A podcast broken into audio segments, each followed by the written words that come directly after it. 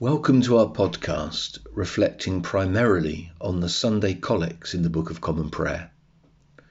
Today we reflect on the collect for Whit Sunday. Let us hear the collect.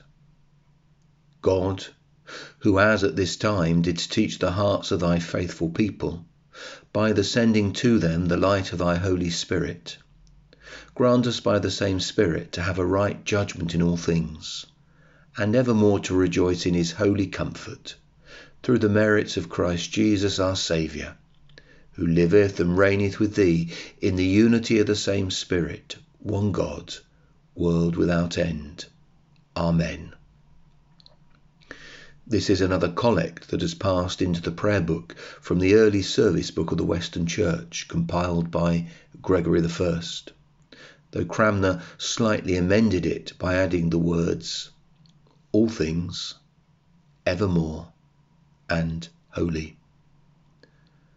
The Christian festival of Whit Sunday parallels the Jewish festival of Pentecost, just as the Christian Easter does the Jewish Passover.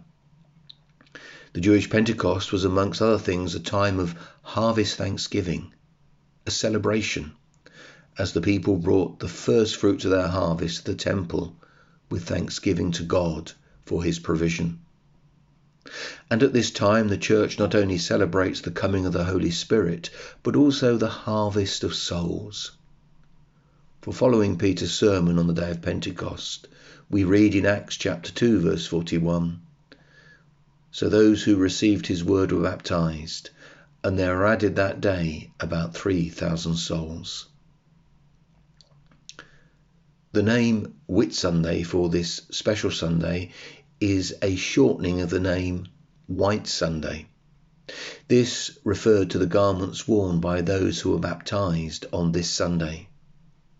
Remember, the weather was warmer than at Easter in this country at this point, and so it was the time for baptisms.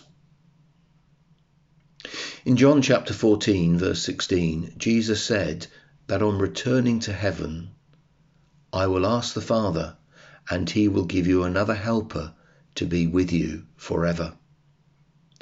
And the fulfillment of that promise is seen today, Whit Sunday.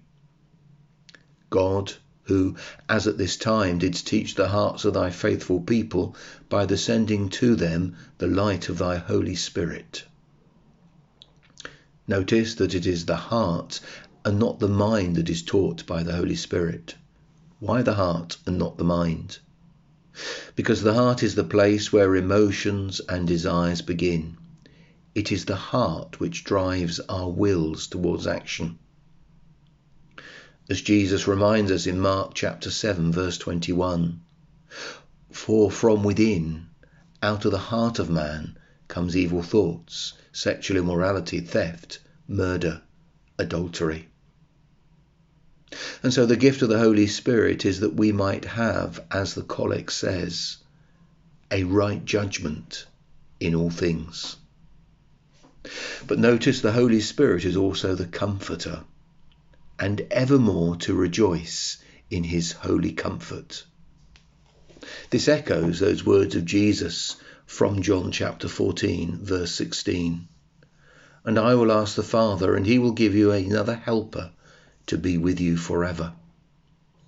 Whilst the ESV has helper, the word can also be translated comforter, advocate, counselor. And so, as we recognized in reflecting on last Sunday's collect, the Holy Spirit gives us a comfort that the world cannot give. The Holy Spirit in us means we are not alone as we go through tough times. God is with us.